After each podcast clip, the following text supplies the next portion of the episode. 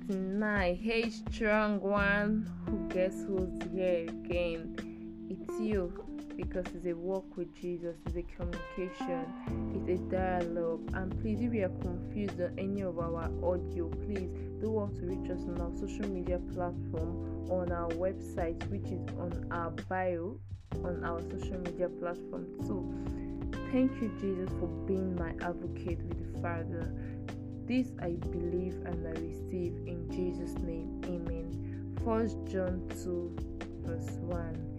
Jesus is your father, he's not a dictator, he's not waiting for you to fall into it to just flog you. That's why I gave you his son as an advocate, and I trust these past days and weeks have been amazing for you. From the Diary of Jesus by Church. Enjoy.